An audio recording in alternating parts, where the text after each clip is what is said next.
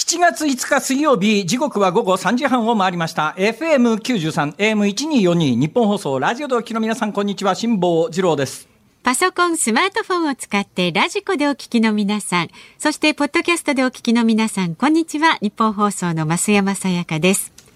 辛坊治郎ズームそこまで言うか。この番組は月曜日から木曜日まで辛坊さんが無邪気な視点で今一番気になる話題を忖度なく語るニュース解説番組です。今日は辛坊さんは大阪からでござはい、今います。日大阪の三系ビルじゃないや、ここなんていうビルか、ブリーゼブリーゼ、まあ旧三系ビルですね、はいそこのビルの中にある日本放送関西支社の中からお伝えしております。はい今日の大阪は雨です。えー近所に御堂筋がありますので、えー近所の御堂筋は本日雨の御堂筋となっております。あらまあ。えー気温24.9度なんですが気気温だけ24.9度っていうとですね、まあ、比較的過ごしやすい気温ではあるんですが、そうですね湿度が90%。やっぱり湿度高いですか。これはもうなんか90%空気をぎゅっと絞ったらねなんか滴り落ちそうなそのぐらいの湿度になってますね東京どうですか？東京はですね曇り空なんですけれどもね雨有楽町は降ってないですけれども関東でもパラついてるところあるようで今の気温は27度湿度はね70%ぐらいです。あーまあ東京の方が気温は高いけれども湿度は低いと。ていね。微妙なとこですね。プラスマイナス同じぐらいな感じじゃないかと思いますけれど私なんで今日関西かというとあの水曜日じゃなくて木曜日に関しては、えー各週関西からこれやるというのがレギュラー化してますので、まあ、各週水曜日だとそんあ木曜日だと違和感ないんですが、はい。本日は水曜日で非常にあの無理をお願いしてですねどういうことかというとちょっと大阪でどうしてもちょっと、あのーお断りできない用事ができましてですね、ちょっとこれは日本放送さんに迷惑かけちゃうかもしれないけれどもというふうに相談したらいいですよ別にあの、えー飛び込みでもいいですから関西支社に行って話をいただいたんでありがとうございます。ということ。本当ですね。本当ですよね。まあ、あの、多分ラジオを聞きになってる方は全然気がついてないと思いますけれども、スタッフだけは全員気がついてると思うんですが、どうもこの番組のメインのパーソナリティはあまりやる気に満ちた状況ではないというのを、多分スタッフの皆さんは肌で感じてると思うんですよ。多分ね、リスナーさん、あええ。の、ラジオを聞きの皆さんは、なんか、天気の悪い日なのに、元気に頑張って喋ってるよな、という、こういう認識なんだと思いますが、え。えー基本的に番組スタッフの皆さん、私が這うようにしたスタジオに入るという、え 帰りは、あの、とぼとぼと杖をついて出ていくという姿を目撃されてますから、こいつもしかして、やる気がねえんじゃねえかと。きっと思ってるだろうなということは私肌で感じるわけでございますが。まあ、あの本当にそんな状況の中でも、えー私に喋らせてやろうというのは本当にあのですね 日本放送のありがたいお気持ちを感じるわけでございますが。で晩やむを得ざる事情で、はい。でどんな事情かとっとと言えよって話なんですが、は今日 言うつもりで言う気満々であの腕ぐるぐる回してきたらですね、はい。えーたその会合を退席する瞬間にえー今日の出席者一同のえー出席者その他のおデータについては午後6時発表です。っていう話になって、えー。そんな大した話じゃないんですよ。別にそれはっきり言って6時に発表になってネットニュースになるようなレベルの話でもないんですが、えで一応どうもあの会出る時に6時までは SNS その他でもあのなんで今日会合で集まっていたかについて。でねこれ発表になったって多分ねうんニュースにもならないレベルの話だと思いますから、まあ、でも、でも一応発表のタイミングっていうのがあるらしくて、午後6時までは、その会合に出ていたことすら言うなって話なんですよ。そんなに。隠すような話でもなかろうと思うんですが、そんな状況で、それがですね、ヒントですか、ヒントもダメでしょ。ダメなの増山さん、増山さん、人を悪い道に誘導しようと思ってですねやめてくださいよ。それでなくても私は腕がかゆいんですから。もう大丈夫ですか。えー番組ツイッターに上げるための写真を本番3秒前に撮りましたので、えーもう番組のツイッターに上がってるかと思いますが今日の私の南京虫それもただの南京虫じゃございません。最近話題のスーパー南京虫ってやつですね。スーパーですからね。スーパーですから、えー。スーパーな南京虫に噛まれたところの後がですね、えー今日噛まれてからちょうど5日目に突入したのかな、5日目なんですよ。5日目だけどやっぱりね南京虫くんは蚊なんかと全然違いますね。まあしぶといですね。買って噛まれてはい赤く腫れても5日もかゆいことってないじゃないですか。ああだんだん収まってきますね川ね。まあ大体二三日で基本的にはあれどこ噛まれたっけって感じじゃないですか。うん、もうところがスーパーナンキンムシ君はですね。えー、中央部分が色が変わってきて赤黒くなってきまして、はいはい、えー、あのー、昨日か一昨日この番組の中でなんか液体染み出してるよって 話。よ見てましたよ辛坊さんの液体。染み出してるよというところがですね、はい。固まってきましてね。触るとコチコチカチカチするんですよ。よかったよかった。あそうなんです。だからなんか全体にこういうのは日本語で枯れてきてるっていう表現は正しいですか？わかりますか？枯れてきてる？あこれはもしかすると関西っていうか我が家だけの標準語なんでしょうか。こういうあの傷になってジュクジュクしてるやつがだんだんもう固まってて治りつつあるのを枯れてきてるっていう私の方ではそう言うんですよ。でちょうどこのスーパーナンキンムシ君に噛まれた跡がですね、はい、今日はね触るとねコチコチするんです、えー、ちょうど昔赤チン塗った後に傷が固まったようなかさぶたができたようなそんな感じですね、という話をつい先だってこの番組でしていたら今日のディレクターの江澤さんというですね もうそこそこいい年の女性なんですが若いですよ、ま、赤チンって何ですか？え赤チン知らんか？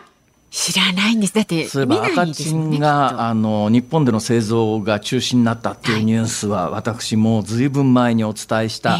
記憶がありますから、で日本で、まあ、生産は中止。確かね水銀かなんかを製造工程で使うかなんかで、えー、環境問題もあって日本国内での製造はもうずいぶん前に打ち切られてそれから輸入品の赤チンはごく少量薬局で探せば見つかるという状況だったんですが、えー、今赤チンが薬局の店頭にあるかどうかももうわからないっていうか、うん、昔はとにかく何でもかんでもすりむいたらみんな赤チンだったんです、ね、なんかでもあれつけてもらうと治った感じがしましたけどね子供の頃。でね昔とね感覚が違うのは昔はとにかく傷口に赤チン塗ってでジュクジュクしてるやつが乾いてきて、その後かさぶたができるじゃないですか、はいはい、そういう手順でこうかさぶたってやつはなんか妙なもんですね。子供って必ずかさぶたができると剥がしたくなって触っててベリって剥がしてうわじゃいたまたジュクジュクしてそこにもう一点赤チン塗ったりとか大変な騒動が勃発したんですが。最近のいろんな記述を読むとですね、はい、で私は私なんかの年の感覚だと傷というのは大体ジュクジュクしてるところから乾燥した状況になっていってだんだん治っていくというそう、ね,、いう認識なんですが、はいはい、どうもですね美容的には傷の後の見た目的には乾燥させずにあの皮が中で再生されるまであのジュクジュクさしといた方がつまり湿り気を保った方がいいっていうのがどうやら最近の学説みたいですよ。そうなんです昔は傷は乾燥させたらいいっていうのが我々の世代の発想なんですが、えー、そうじゃなくてそうするとねあの傷の跡が残りやすいんですって。だからあの中で再生するまでジュクジュクした状況の上でカバーリングかなんかをしてですね、うんうん、乾燥させない方がいいというのが最近の傷の学説らしいです。なんかでも絆創膏でも貼りっぱなしにできるようなあの頑丈なのも、ね、最近そうですね。それからそのまんまあの水仕事ができたりとかいろんなものがありますが、いやそんな話をね今日しようってんじゃないんですよ。私がしようと思ったのはですね、はい、直前に、うん、なんでこんな話になったかというと、えー、えー、飛び出しだったんです。で飛び出しでギリギリの今日三時半に間に合うかどうかわかんないよって話で、ごめん間に合わなかったらもうとにかく木曜日だったらあの辛坊三郎さんに出ていただくんですが、本日辛坊三郎さんもスタンバイしてない状況で遅れたらしょうがない。関西支社に詰めてる構成作家の鍋谷君に喋ってもらおうかぐらいのつもりだったんですが、えー、結構早く着きましてですね。だけど今日その飛び出しでねやっぱりそういう会合って3時までの時間で、はい、3時までの会合で。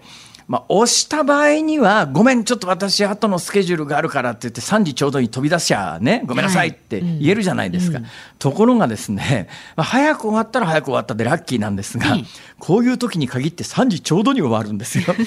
そうすると、早く出るわけにもいかないし、まあ、ね、様子をね、ちょっとね。そうなんです。ね、だからむしろもう3時よりも明らかに押しそうだなっていうんだったら、ちょっとタイミング見計らって、すいません、この後がありますから失礼しますって言えるんだけど、どう考えてもこれは3時ちょうどにこの会合は終わるぞっていう雰囲気が、醸し出されてますから、いざるを得ないわけですよ。まあ、そうです、ね、で3時ジャストに終わりましてね、で3時ジャストに梅田近辺で終わったんです。で梅田の中心部からこの産経ブリーゼブリーゼっていうあの日本放送関西支社のあるビルまでは全速力で走ると多分5分ゆっくり走歩くと15分とかそういう位置関係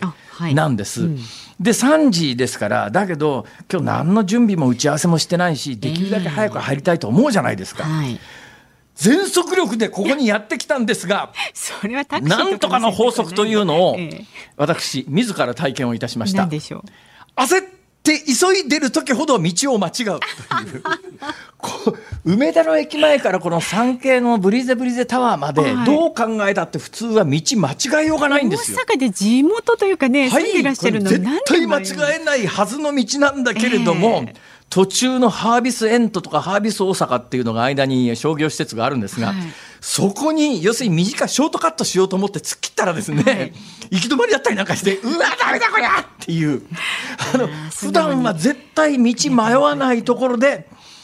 急げば急ぐほどまああの回り道をしてしまうという。はいはい、はいありがちじゃないですか。ですねそのありがちなやつを私今日体験をして、皆さんアドバイスですよ。皆さん重要なアドバアドバイスです。はい急いでる時ほど普通がいいです。急がば回れとも言いますからね。ね、えーわざわざ回る必要もないですけどいいけどね急いでる時にショートカットしようと思って普段やり慣れないことをやると必ず失敗しますから急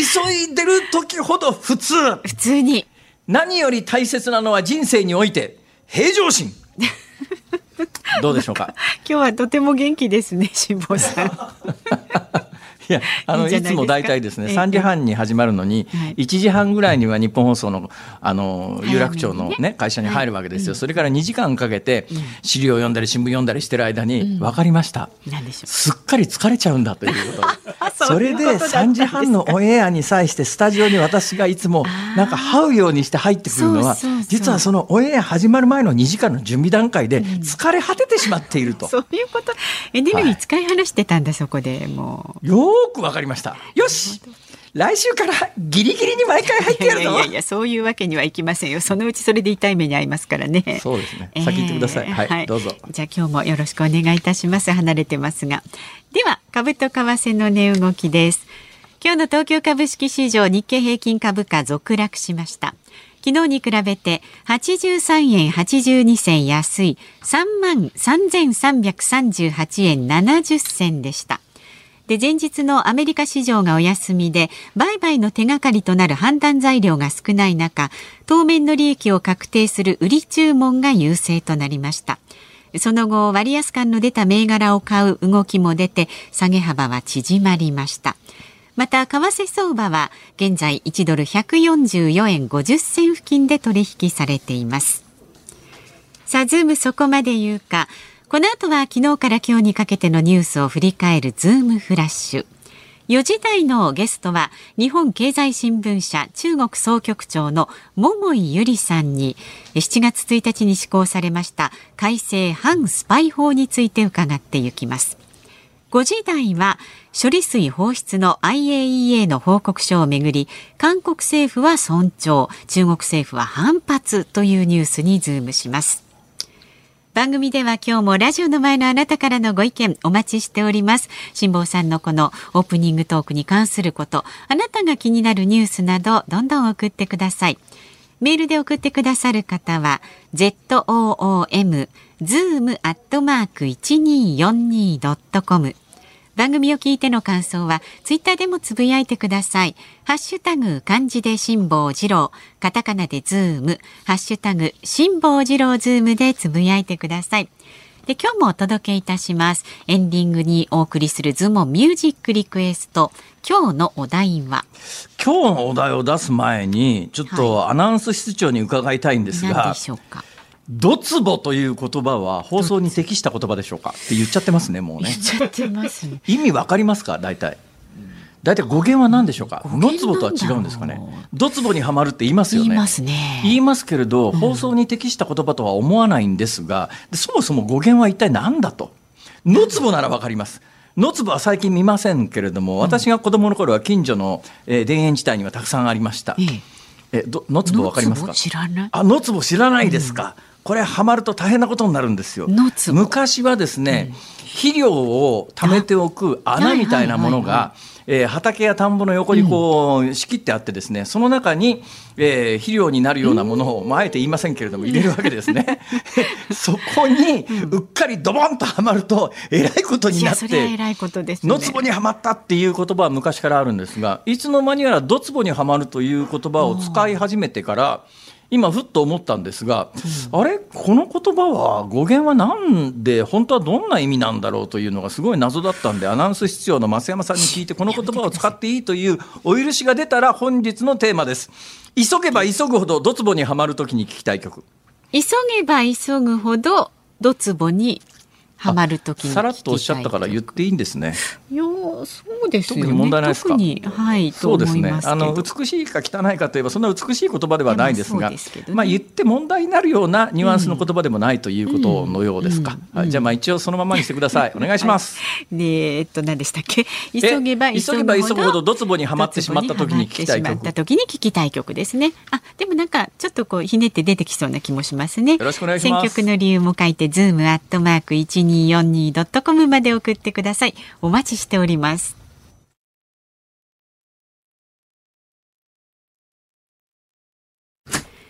大阪梅田のニッポン放送関西支社と東京有楽町ニッポン放送をつないでお送りしています。えー、195?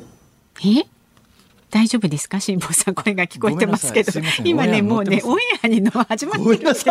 何を？いやあのニュースの最終項目に入ってる富士急ハイランドの乗り物に身長制限があるんだけれどその身長制限が上が190センチか195センチかなべちゃんごめん調べてっていうそういうことをリクエストで出そうと思ったんです。業務連絡をしてたわけですね、はい、どうぞではこのコーナーでは辛坊さんが独自の視点でニュースを解説します。まずは昨日から今日にかけてのニュースを紹介するズームフラッシュです。マイナンバーカードの相次ぐトラブルを受けて今日午前衆議院で閉会中審査が行われました。野党は自治体などの体制が整わない中カードの普及を急いだのがトラブルの原因だとして政府の責任を追及し来年秋の健康保険証の廃止を見直すよう求めました。中国とロシアが主導する多国間の経済協力などの枠組み上海協力機構の首脳会議が昨日開かれました。閉幕後に会見したインド外務省によりますとこれまでオブザーバーとして参加してきたイランの正式加盟が承認されたほかベラルーシも加盟に向けた文書に調印したということです。IAEA 国際原子力機関のグロッシ事務局長は昨日日本記者クラブで会見を行い東京電力福島第一原発から出る放射性物質トリチウムを含んだ処理水の海洋放出の計画について国際基準に適合するとの結論に至った環境への影響は無視できる水準だと述べました。厚生労働省は去年の国民生活基礎調査の結果を公表しました。児童がいる世帯数は991万7000で初めて1000万世帯を下回りました。全世帯に占める割合も18.3%と過去最低を更新しました。SNS 最大手のアメリカのメタ旧フェイスブックがツイッターに対抗するアプリを明日6日にも始めることが明らかになりました。新たなアプリの名前はスレッズで日本語を含めたおよそ30の言語に対応します。複数のベトナムメディアはバービー人形をテーマにしたアメリカ映画バービーの上映をベトナム当局が禁止したと報じました。中国側が一方的に主権を主張する南シナ海の九段線が描かれていることが原因ということです。富士急ハイランドに12年ぶりにできる新作コースターが昨日公開されました。ハンドルを握りしめながら乗るバイク型のコースターで名前はゾッコンです。一気に24メートルの高さまで急上昇したり逆走したりするなどの動きを体感できます。走行費はおよそ45億円です。料金は1回2000円で乗車時間はおよそ3分です。64歳以下の方が対象で今月20日からオープンします。最後の一行いる？最後の一行。それまで、あ富士急ハイランドに新しい絶叫系のマシンができたんだ、いっぺん。乗ってみたいなとかこう思うですよね 普通。で思って聞いていたら一番最後に64歳以下の方が対象でって喧嘩売ってんのかこらって対話。象外ということです。最近この手が結構増えましてですね。まあ確かに私はですね第6頸椎と第7頸椎の間の椎間板がないですからクラッシュしてあの骨つながっちゃってますからね。普通の人よりも首が回らないんですよ。それはじゃあ控えておい。た方が、はい、首がまあぐるぐる首をこうだからね あの私食卓の後ろにテレビがあるんですね。これがやっぱりね。なんでい後ろか？ににあるんですか？現代の家庭において父親が差別されてるかというあの食卓のテーブル大テーブルがあるわけですよ、はいはい。ね、もう子供みんな出ちゃ出ていっちゃってますけども、まあなまあ、1人2人残ってますけど、えーあのまあ、出てっちゃってる前はですね子供が3人テーブルの向こう側に子供がピッと並ぶわけですよ。ええこちらにお父さんが座るんですよ。で私の背中にテレビがあるわけですね。そうすると、いはいえーまあ、食事の時にテレビを私はあまりつけたくないんですけれども、まあ、子供のリクエストでつけるわけですね。でつくわけですよ。で私の後ろの方でテレビがこうついてて お俺はこの家の何なんだと、ね、どうして俺はこんなに差別待遇を受けなきゃいけないんだと、ええテレビ見ようと思うと首をぐるっとこうひねらなきゃいけないんです真ね。後ろ向かなきゃいけないですからね。時計もそこにあるんです我が家の大時計も。あ最近はですね、えー、かみさんに「お今何時?」自分で時計見たらいいじゃない。いやごめん俺さ後ろなかなか向けないからね。意地悪せずに教えてくれと、見たらいいじゃん自分で。これでこれひとしきりこれ時間見るだけで大変なんですよ。あ。でもそのポジショニングはねあのいろんなご家庭にあると思います。うちもね考えてみたらそうですね。そうでしょ？お父さんのポジションちょっとねやっぱりねあの世の中が伝えてるその男女問題とは別にして家庭の中における父親の立場というのがちょっと第二次大戦後ひどいことになってるんではないのかという,、ねいうことを私はあの声を大にして申し上げたい。まあ、家庭円満になるんだったらいいんじゃさないてですか。、えーで64歳以下の方が対象で ということで、じゃあこのニュースそもそも私らにとっては意味がないんですよ。関係ないじゃんどうせ乗れないんだからみたいな。ねえーでかわいそうにですね、えー身長制限っていうのがあって身長195センチ以上の方はダメなんです195センチまでですあ高すぎ大谷翔平選手ギリギリクリア、えー八村塁選手アウト。だかわいそうに八村だって乗れねえんだからしょうがねえかみたいな。八村選手と一緒ですよ。よかったです、ね、そう考えたらまあまあ悪くないかこの話は、さてその一つ前ですえーアメリカ映画「バービー」という映画。これがまあまさにバービー人形をテーマにしたどんな映画なんだって話なんですがこのニュースになるまでそんな映画があるって全く知らなかったんで宣伝としてはいいツールだよなと思います、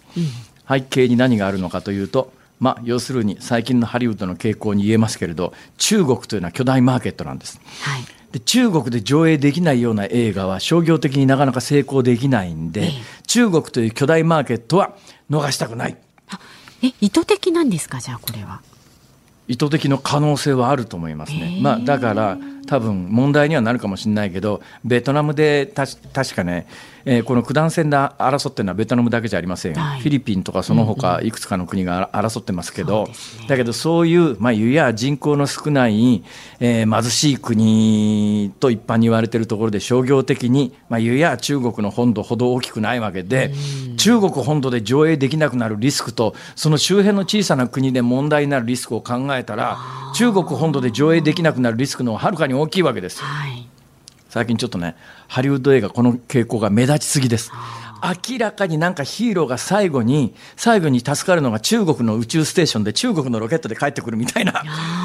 えそういうストーリーそれみたいな。ちょっとあの商業主義が、まあ、元からまあハリウッドの映画は商業主義ですけれどもそれにしてもそれがあからさますぎるよなっていう実はそういう背景のニュースではあります。ってなことを言ってるうちに時間がなくなってしまいました。そうですね。以上ニュースフラッシュでした。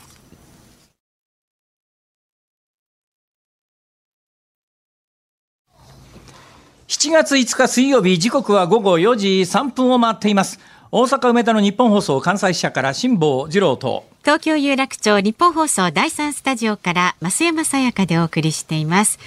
さあいただいております。メッセージをご紹介します。千葉県佐倉市にお住まい45歳の男性のラジオネームウェリソリさんから。おうウェリソリ。我が家の私の席もテレビも時計も見えない位置です。仲間やっぱりほらいらっしゃるんですよ。うんちょっとあれですよね、昔みたいになんかあのお父さんが家の中で一番いい席で威張ってるっていうのもいかがなものかと思いますけれども、それにしても最近の傾向はひどすぎないですか、まあね、お父さんが一番風呂に入るなんていうお宅も結構少ないと思いますよ。そんなもん今時ね。絶滅危惧種どころか、その絶滅危惧種で思い出しました。え？さっきニュースの解説で喋ろうと思ったんですけども、はいはい。えー子供のいる家庭え小学生の家庭なんか1000万切ったって話があるじゃないですか。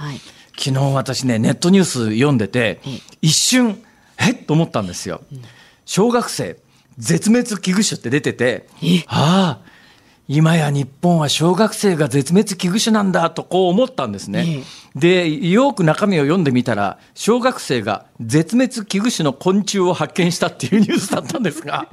いやでも見出しだけ見て小学生が絶滅危惧種って、はいはいえ、小学生？だからそういう錯覚を起こしちゃうぐらい子供が減っちゃってるんですね。だったらやっぱり子供を大切に、いやいや、それ子供をテレビが見やすい位置にするのが大切なのかどうなのか。まあ大切にねしてあげましょうよ。まあ、もうこれ以上ぐちぐち言うのやめます。はい。はい、それから、えー柏野博さん、千葉県柏市の博です方、はい博しです。赤チンって赤いヨードチンキの意味だったんですね。大人になった今日、大人になった今日知りましたと。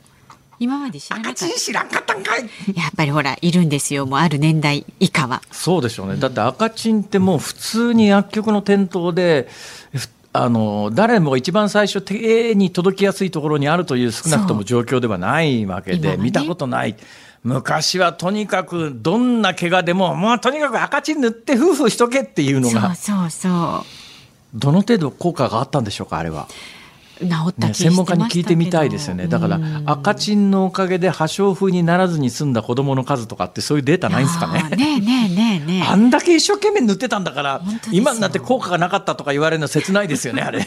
いや実はもう殺菌作用はすごかったとかなんかそういうのを聞きたいですが、データとして知りたいですね。はい、わからないです、はい、ただもう赤チンがほぼ絶滅まさに絶滅危惧種であるということは、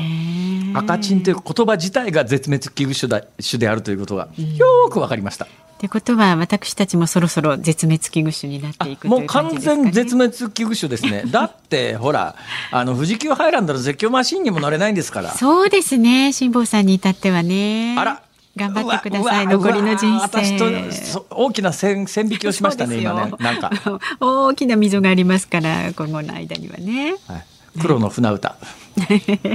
あなたと私の間には。黒くて深い川がある。そうなんですよ。はい。それですわ。そうですね。えー、1970年代後半定番ソング。知らないですけど。え嘘！知らない知らない。野坂昭之さんの黒の船歌知りませんか？知らええ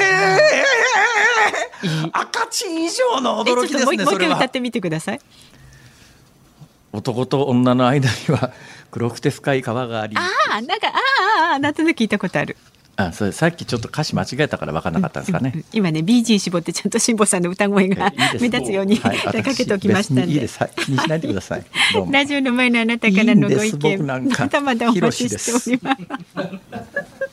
メールは z o o m zoom アットマーク一二四二ドットコム。ツイッターはハッシュタグ辛坊治郎ズームでつぶやいてください。今日のズームオンミュージックリクエストは急げば急ぐほどドツボにはまるときに聞きたい曲。ドツボがね、んえー構成作家の鍋谷君が一生懸命調べてくれたら、どうもやっぱりさっき申し上げた田んぼや畑の横にある、えー肥料を入れとく大きな壺みたいな、まあ、地面を掘ったものを関西では野壺と言わずにドツボというそうですね。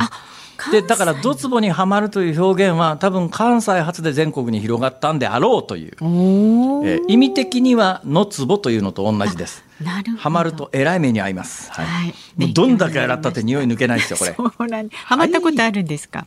野壺にはまったことがですか、ね思い出したくない。あ、そういうことなんですか。はい。あの選曲の理由も書いてね送ってください。私子供の頃よくくね溝とかはまったんですよ。昔の溝はですね今の溝はだいたいグレーチングとかいいろんなものが上に敷いてあるじゃないですか。蓋がついてますよね、はい。昔の溝は蓋がなかったんですよ。なぜかねなぜか溝に走ってると溝にはまってですね、はい。うん溝のへりに膝小僧をバーンと当てるとそこに大きな擦り傷ができてそこに赤チンをすり込むというね、はい、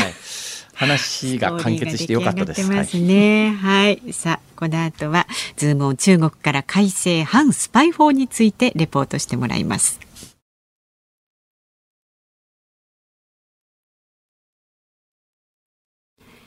辛坊さんが独自の視点でニュースを解説するズームオン。この時間特集する話題はこちらです。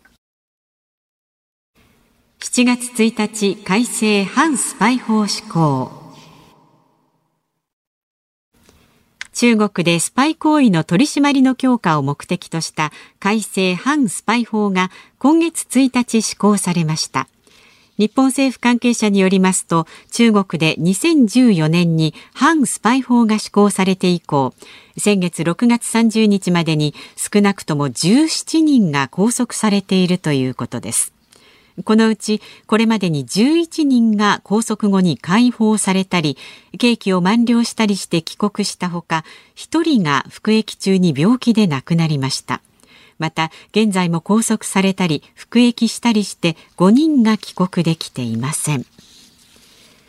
ではここで専門家に解説してもらいます。日本経済新聞社中国総局長の桃井由里さんです。下さん呼びかけてください。桃井さん毎度お世話になります。よろしくお願いします、はい、はい、よろしくお願いいたします。大丈夫ですか？健康は？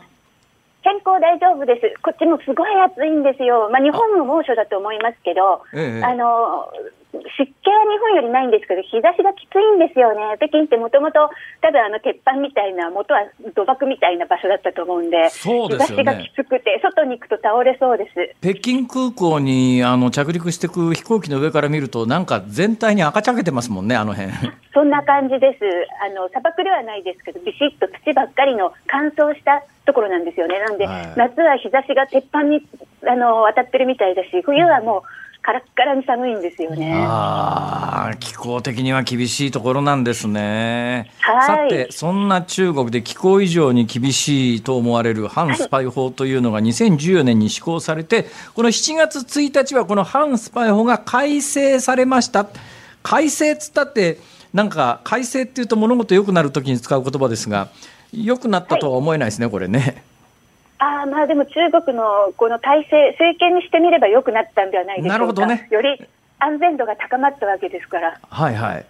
あの今ね、これニュース原稿非常にまあ誤解する人はいないと思いますが、6月30日までに少なくとも17人が拘束されているということです。このうちこれまでにこの少なくとも17人ってこれは日本人に限ってですよね。で中国で反スパイ法で摘発されている人の人数ってわかるんですか？いやちょっと分かんないですね、これもあの少なくともっていうふうに報じられましたよね、17人も、これももしかしたら法人もっともしかしたら拘束されてるかもしれないんですけれども、やっぱり大使館として把握できた人数、ということなんですよね。なんで各国もあのよく分かってないところもありますし、中国がまとめて発表するわけでもないんです。なんで、あの実態は2014年から反スパイ法ができてから、どういうふうに外国人に対して運用されたか、ましてや中国の人に対してどう運用されたか、実態はちょっとよくわからないですね。そうですよね、普通のまあ民主主義国だったら、えー、国家権力の行使である犯罪統計っていうのは、まあ、当然、国民が知る権利があって、一体どんな罪で何人が拘束されてって分かるものなんですが、はい、中国の場合は、この反スパイ法で中国人が何人拘束されて、今、どんな状況でっていうのも、全く分かんないってことですね、これ。まあ、個別情報としてはいろいろ分かるんですけど、全体像ということでは、あの発表されたりするわけではないので、えー、であと特にこれ国家、まあ、今までは国家機密、国家の秘密や情報を漏らすと、もしくは手に入れるとだめっていうことだったんで、はいはい、そうするとその、例えば裁判やったとしても、ですね、まあ、公開もされないですし、はい、どういう犯罪を犯したかっていうことも公開されないわけです。と、えー、どういう犯罪を犯したかっていう情報自体が国家機密になってしまうという設計になってるので、えー、ななので、本当に何で捕まって、教訓を得ることができないわけですよね。であのはいその反スパイ法、2014年にできた法律が、今回、まあ、はい、まあ、簡単に言うと、7月1日から強化されましたって話なんですが、はい、何がどう改正されて、どうなったんですか？はい、まあ、細かい点はいろいろありますけれども、われわれ一番関係する、えー、あの端的に言うと、ですね今までは国家機密、国家の秘密や情報、これをやり取りしてはだめですよということだったんですけど、これは国家の安全と利益に関わる文書、データ、資料、物品ってなったわけですよね。はいえで国家機密っていうのもよくわからないもののなんとなくイメージがあるじゃないですか。でも国家の安全と利益に関わるって言われてしまうと、ええ、国家の利益に関わることってとてもたくさんありますよね。はいはい、あの普通の例えば生産情報だって国家の利益に関わりますし、えー、そうですね。もしかしたら GDP だってまさにそうですよね。そうですよね、それだってあの発表の前に知っているとしたら、それはもしかしたら国家利益に関わるかもしれませんし、例えばすごく幅広く見るなら、あの日本のあのマスクメロンとかイチゴの情報が取られたじゃあれこそ国家の利益に関わる情報ですよね。もうとにかく何でもで入ってしまう、どんどん何でも入るバスケットになっちゃったんですよ。でしかも何がいけないかって後から公開してくれるわけじゃないから、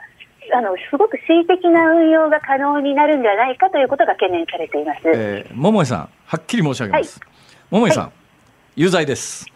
えどうして？今だってだって今の説明によるとですね、はい、中国国内で一般的な取材をした場合に、はい、それはあの記者は普通の取材だと思っていても、えー、当局から見たらそれは国家の安全と利益に関わる情報だっていう決めつけをされたらそれを理由にとっ捕まってもおかしくないわけでしょ、はい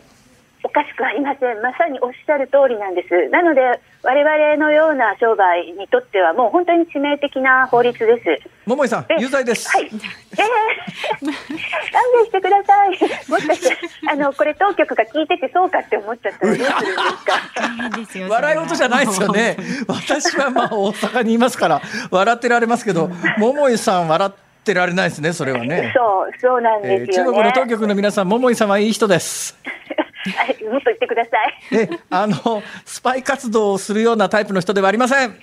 そうです。その通りです。え、この人拘束すると連日この番組で取り上げますから拘束しない方がいいですよ。よろしくお願いしますね。いや、まあ、拘束されちまったら、多分まあ、一月に一回、あ、いや、あの、年に一回、いや、まあ、そんなことどうでもいいんですね。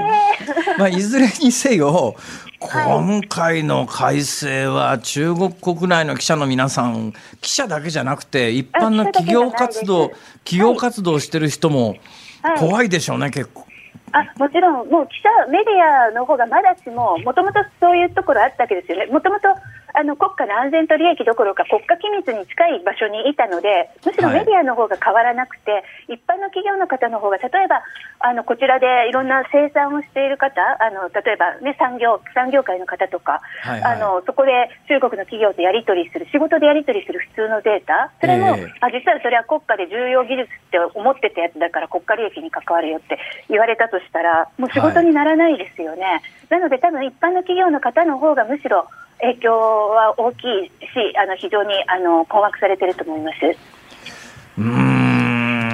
でもそこまでしたら中国で企業活動なんかやってられないし、まあ、取材活動も非常にしにくいし国家の利益を考えたときに本当にこのやり方って、まあ、先ほどね改正は少なくとも中国の当局にとっては改正だっていう話がありましたけど長い目で見たとき中国のためになるんですかねこれ。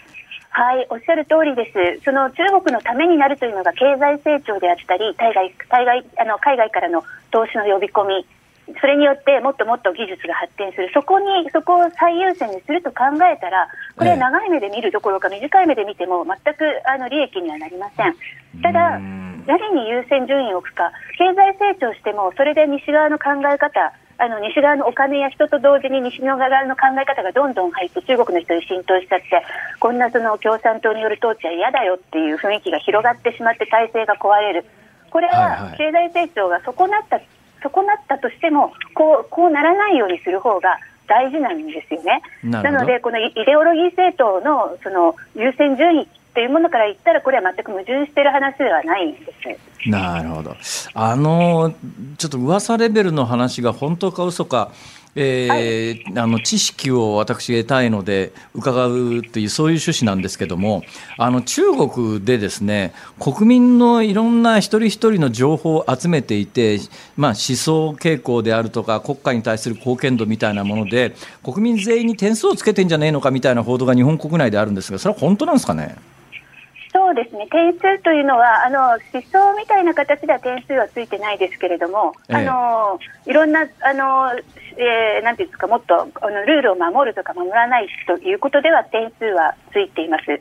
それは特に金融のあのお金借りるときにそれが影響したりとかもするので、まあ、あのすごく究極言うと日本も、ね、あの融資の際のスコアってありますよね、クレジットカードの払ってないとか払ったとか、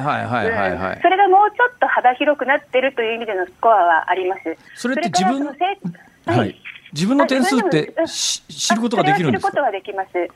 それ以外にもですね、あの非常に生活町内会みたいなところでポイント付けっていうのもやってるんですよね、はい、その、えー、あの都会だともうちょっとあの希薄化しているような場所もあるのでもうちょっとその根付いているようなところの町内会だとあのゴミ捨てちゃんサボったとかあの、はいえー、なんか当番をやらなかったとかやったとかそういうポイントつけてあの相互監視してるとかいろんなところでそのスコア性というのはあります。はあ、どうなんですか、それ外国人記者にもそういうポイント制みたいなのあって、何点以上超えると拘束とかあるんですかね？えー、あの向こうのあの当局の中にはあるような気がします。なんかもうあの免許証みたいなやつ。もうすぐポイントいっぱいになっちゃうと拘束とか 帰国とかあるような気がしてしょうがないんですけれども。あまあこれもまた笑い話で済まないですよね。当事者はね。えーそうですね。桃井さんってあの任期決まってんですか、はい、いや、決まってないです。まあ、あの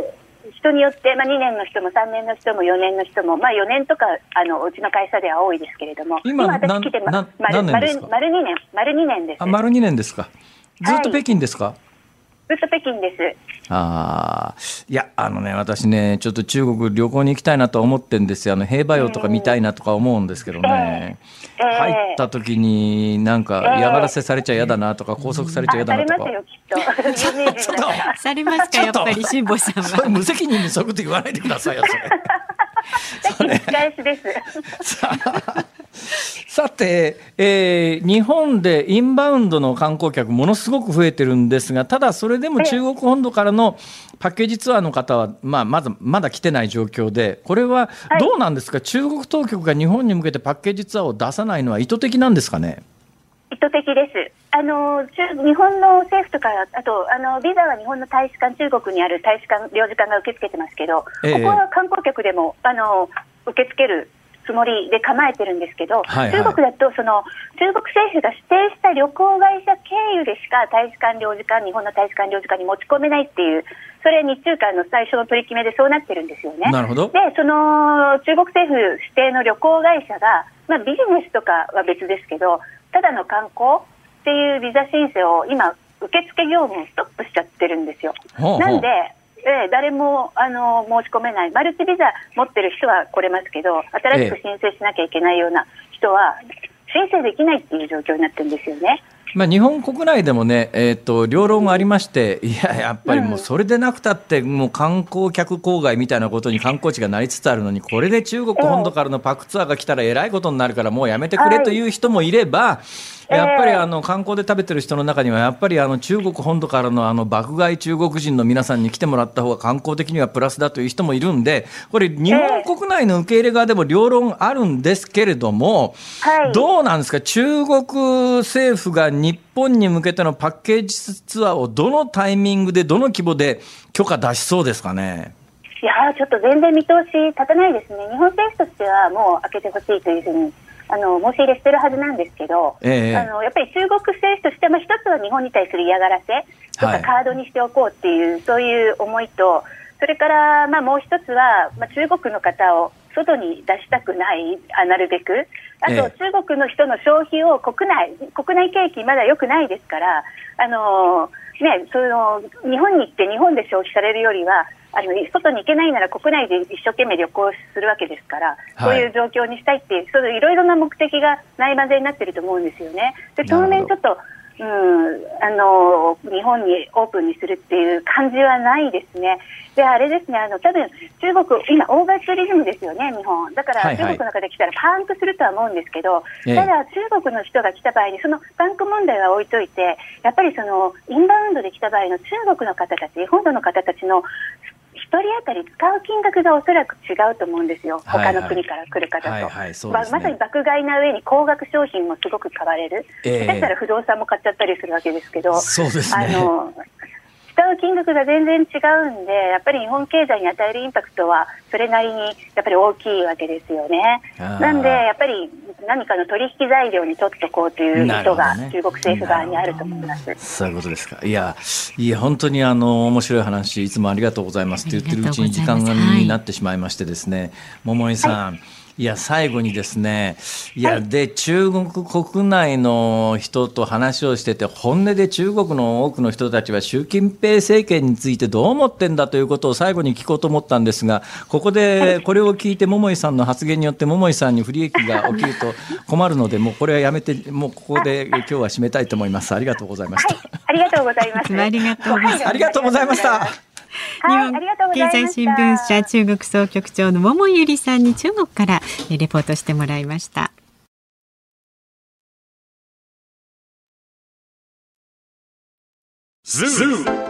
ニッポン放送辛坊治郎ズームそこまで言うかをポッドキャスト YouTube でお聞きのあなた。いつもどうもありがとうございます。ニッポン放送の増山さやかです。お聞きの内容は配信用に編集したものです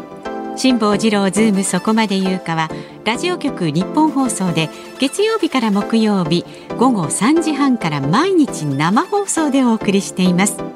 番組はラジオの FM93 AM1242 に加えてラジコでもお聞きいただけます。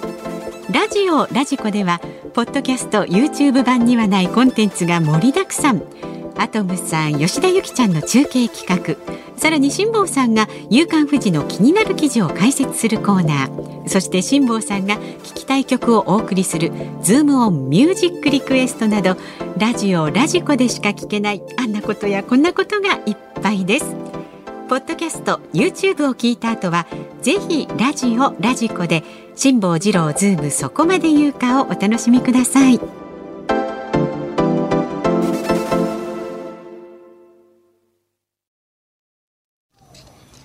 7月5日水曜日時刻は午後5時を回りました。こんにちは辛坊治郎です。こんにちは日本放送の増山さやかです。時刻5時を過ぎました。ズームオンミュージックリクエストをご紹介してまいります。今日のズームオンミュージックリクエストのお題は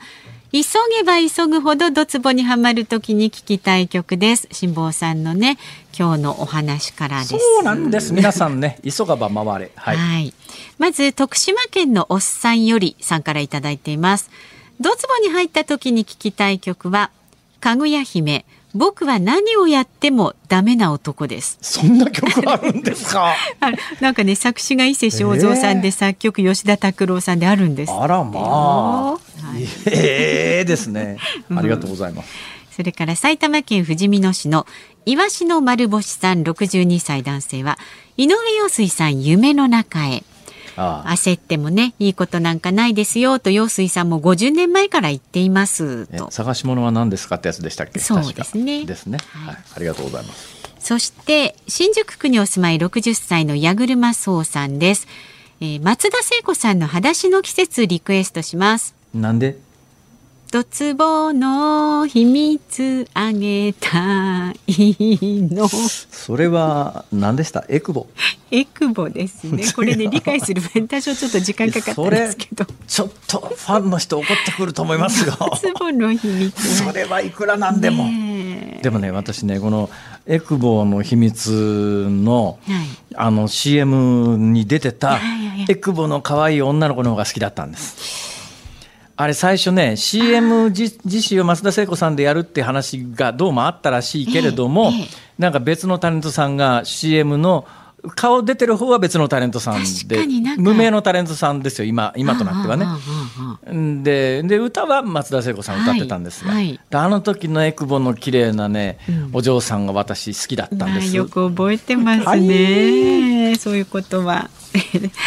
長野県飯山市にお住まいの雨の森さん66歳の方は急げば急ぐほどドツボにはまった時に聞きたい曲はそのままですけどベンチャーズの急がば回れウォークドントランです 走らずに歩けと、うん、私も経験がありますが時間がなくて焦った時には目の前の道が目的地に近い道に思えてしまうものです。ですよ。いつもの道行くのが一番早いのに。ね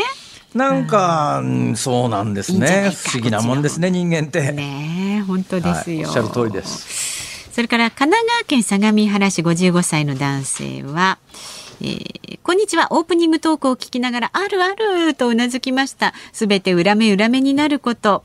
そこで、急げば急ぐほどドツボにはまった時に聞きたい歌は、シュープリームスの恋は焦らずをお願いします。他にもいろいろ浮かびましたがまずは焦らず落ち着くためにという。おっしゃる通りですね。通りです。はい、えー、いうことでそのシュープリームスの恋は焦らずってどんな曲ですか？増山さんわかります？えー、っとなんとなくわかるけど歌えない。いや別に歌ってくれというつもりはなかったんですけど、まあ、でもこれはね有名な曲ですね。そうですか。はい。ズームオンミュージックリクエスト、本日はシュープリームス。恋は焦らず。はいじゃあエンディングでね久しぶりの洋楽になりますがお送りいたします。さあ番組ではラジオの前のあなたからのご意見は24時間お待ちしております。辛坊さんの質問ニュースや普段の生活で感じる疑問など送ってください。メールの方は zoom ズームアットマーク一二四二ドットコム。ツイッターはハッシュタグ漢字で辛坊治郎、カタカナでズーム、ハッシュタグ辛坊治郎ズームでつぶやいてください。メッセージをお待ちしております。辛坊さんが独自の視点でニュースを解説するズームオン。今日最後に特集するニュースはこちらです。処理水放出の IAEA の報告書をめぐり韓国政府は尊重中国政府は反発。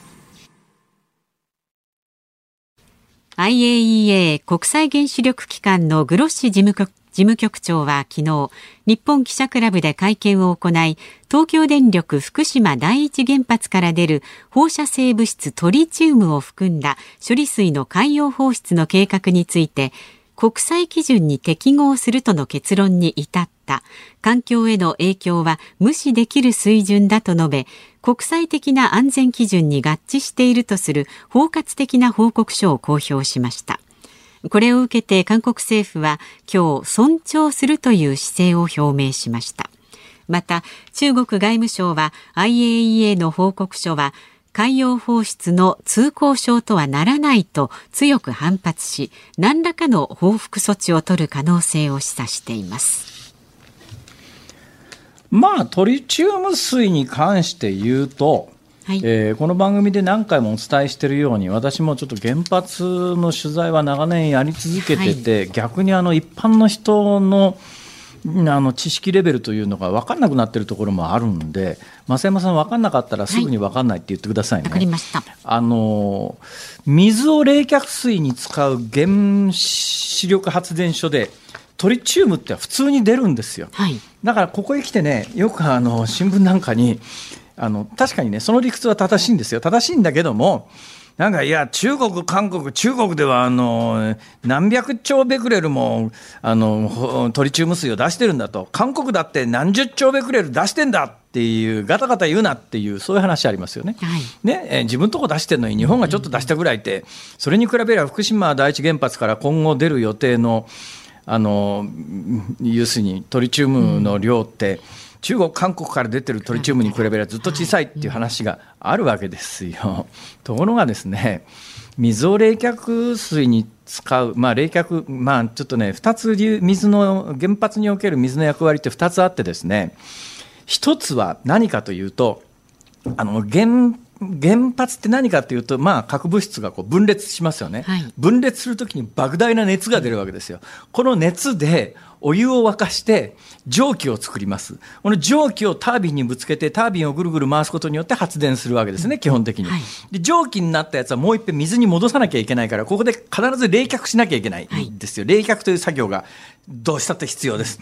えー、で、えー、冷却には水を使います。で、もう一つ、あの、水の大きな役割はですね、その、バーンと物が分裂するときに、核分裂したときに、中性子ってやつがぴょんと飛び出して、このぴょんと飛び出した中性子が、えー、他の、あの、核物質にぶつかることによって、またこれ連鎖的に核分裂が起きていくんですが、えー、この時に中性子というやつがスピードが速すぎると通り抜けちゃうんですよ。はい、で、この中性子のスピードを落としてやらなきゃいけないんですが、これ原則剤っていうんですが、その原則剤に使われるのが水でもあるわけです。で、水の役割はまあ大きく2つあって、1つは中性子のスピードを落として、核分裂を効率よく起こすということと、もう1つは、あの、媒体として、え熱を運ぶのに使うと。だからまあ蒸気にしたり、それもう一遍水に戻したりするんで、大量の水を使うわけですよ。はい、で、冷却水というやつを海から汲み上げなきゃいけないんで、日本の原発は全部海の近所にあるわけですね。だそれがまあ、福島第一原発は本来もともとは10メートル以上の高さに作ろうかって言ってたやつを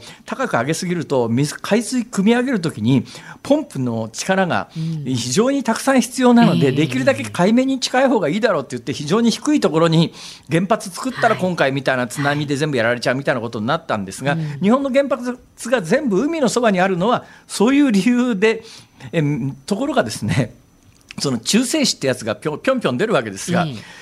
中性子ってやつが水に当たるとごく稀なんですけれども、えー、水の中に取り込まれてトリチウムっていうものができるわけですよ。トリチウムってやつが、まあ、基本的にこれ水なんですけども水なんですけれども中性子が1個多い水みたいなもんですね。簡単に言うと、はい、でも微量の放射線を出すんですね。その放射線量をベクレルっていう言い方で測るわけですがこの福島第一原発事故の以前に日本中の原発が出していたあのベクレルの量って何百兆ベクレルなんです。で現実に今どういうことになってるかというと、稼働中の原発の冷却水の中にはいっぱい含まれてます。だけど、みんなそんなこと知らされてないし、実際危険もないので、実際に危険がないので、はいちょっと水温が高いもんだから原発の周りってなんかいっぱい魚釣れるよねって言って冷却水でトリチウムいっぱいのところでみんな平気で釣りやってるわけですよ。それ何十年もそれやり続けてきてるんですよ。今回のことがあってみんなトリチウムに注目してますけど普通に日本中の原発で普通に出てたもんなんですよ。はい、で私ねこういう時こそ政治家にパフォーマンスが必要なんだと思いますよ。安全なんですよ。ね？安全なんですよ。別に人体に影響ないからあの普通に原発のところで排水でいくらでも出てるしそこであのいっぱい釣り人がいっぱい魚釣れるぞっつってそこでどんどん釣り上げた魚持って帰って食べたりなんかしてるわけですよ。私はね今こそパフォーマンス、パフォーマンスで大体ね私あの貝割れ大根政治家が食べたりなんかする パフォーマンス大嫌いなんですよね。ね。だけど同じ文脈で言うと今こそパフォーマンスが必要で、全世界に安全だって主張するわけですから。私がこれ原発担当の大臣ならトリチウム水を全世界のプレスの前で飲みますね。安全なんだから、はいはい、今こそこういう時こそパフォーマンスすべきなのに、はい。うん、いやちょっと海水浴シーズンは避けた方がいいんじゃねって逆に風評被害招くでしょ、はい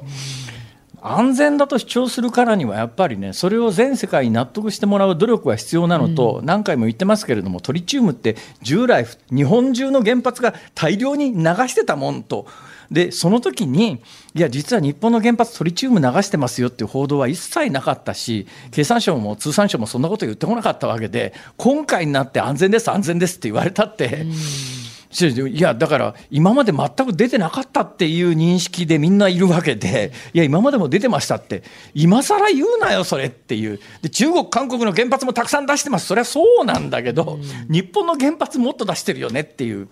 これあの原発の種類によって出る量が違うんですよ。あの沸騰水型っていうのと加圧水型と大きく水を使う原発たくさんあるんですが、沸騰水型の方があんまり出なかったりなんかするんです。が、加圧水型だと大量に出るんですね。だから日本の西側にあるのは加圧水いや沸騰水型が多いもんですから。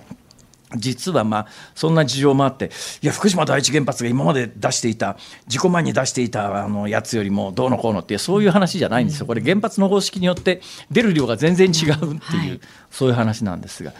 だだから私あの何回も言いますけども私基本的に政治家の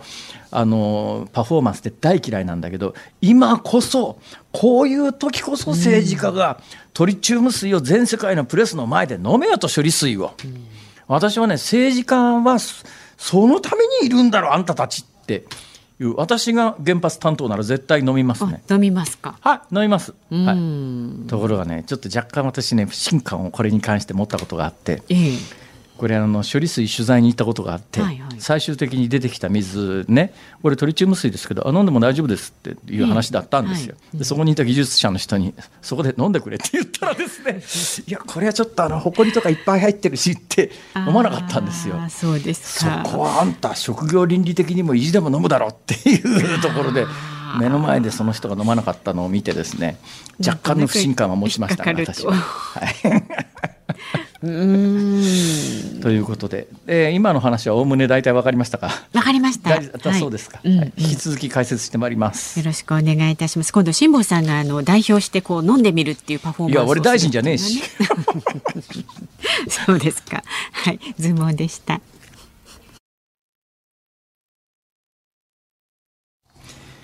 ズームミュージックリクエストをお送りしているのはシュープリームスで恋は焦らず。はい、リクエストはですね、お二方から。はい、お二方からってさ、すごくないですか、うん。えー、まあね、いやあのもうもちろんね何十人もっていう方、い、らしケースもありますが、そういう時と違いますからね。かなりあの洋楽自体取り上げるのが少ないそうですよね。よく見つけて。洋楽にはい、うん、えー、お二方はですね神奈川県相模原市にお住まいの男性の方なんですがこの方ラジオネームが書いてないんで、はい、危うく本名を言いそうになってですね。ちょちょちょ本名はちょっとまずくねえかということで、うん、とりあえず男性の方とさせていただきます、はい、そして群馬県太田市の夏井敦さん 夏い暑さ暑い夏じゃなくて夏い暑さ、はい、お二方からのリクエストでした、はい、1966年6年1960年代チックですよね。ですねですね。はい、なんか大きなリボンつけてなんかふわっとしたスカートで踊る増山さんが目に浮かびます。増山さんってまだ全然あれですよこの年代は。はい。生まれた頃ですね。あえてそうです。ということでね、リクエストありがとうノエ馬の年です。いいですよ。さあ、お聞きの日本放送、この後は、えー、日本放送シャープナイターをお送りいたします。バンテリンドームから中日対巨人戦、解説山崎武さんでお送りいたします。で、明日の朝6時からの飯田浩二の OK 工事アップは、明治大学教授で経済学者の飯田康之さんコメンテーターです。マイナンバーをめぐる閉会中審査、そして IAEA 事務局長の福島入りについてお送りします。で、この辛坊治郎ズームそこまで言うか、木曜日ですから、飯田浩二アナウンサー登場になります。はい、えー、楽しみですね。今週はですね、はい、えー、おそらく明日は、あの、岸田総理に加えて、同じ与党の一角であるところの山口代表にもご出演をいただく可能性がだいぶ強まってまいりましたので。さんは。いやいやいやいやいや、飯田君の山口さんのやつはすごいですよ。終作ですよ、あれは。えさて、さっきのですね、はい、福島第一原発に関して一番肝心なことを言い忘れてました。というのは今起きてるのはもう今行われてるのは要するに海洋放出に対してのまあいやあのうん、地ならしというかですね一個一個プロセスを踏んでる形ですよ。えーはい、で、えー、最大の一つのプロセスであったところの IAEA の報告が行われましたんで、はいうん、最終的に総理の判断というこれでもうあの決まりと、はい、そこまで来たという今そんな状況です。はい、辛坊治郎ズームそこまでいうかここまでのお相手は辛坊治郎と増山さやかでした。明日山口代表もいらっしゃるかな。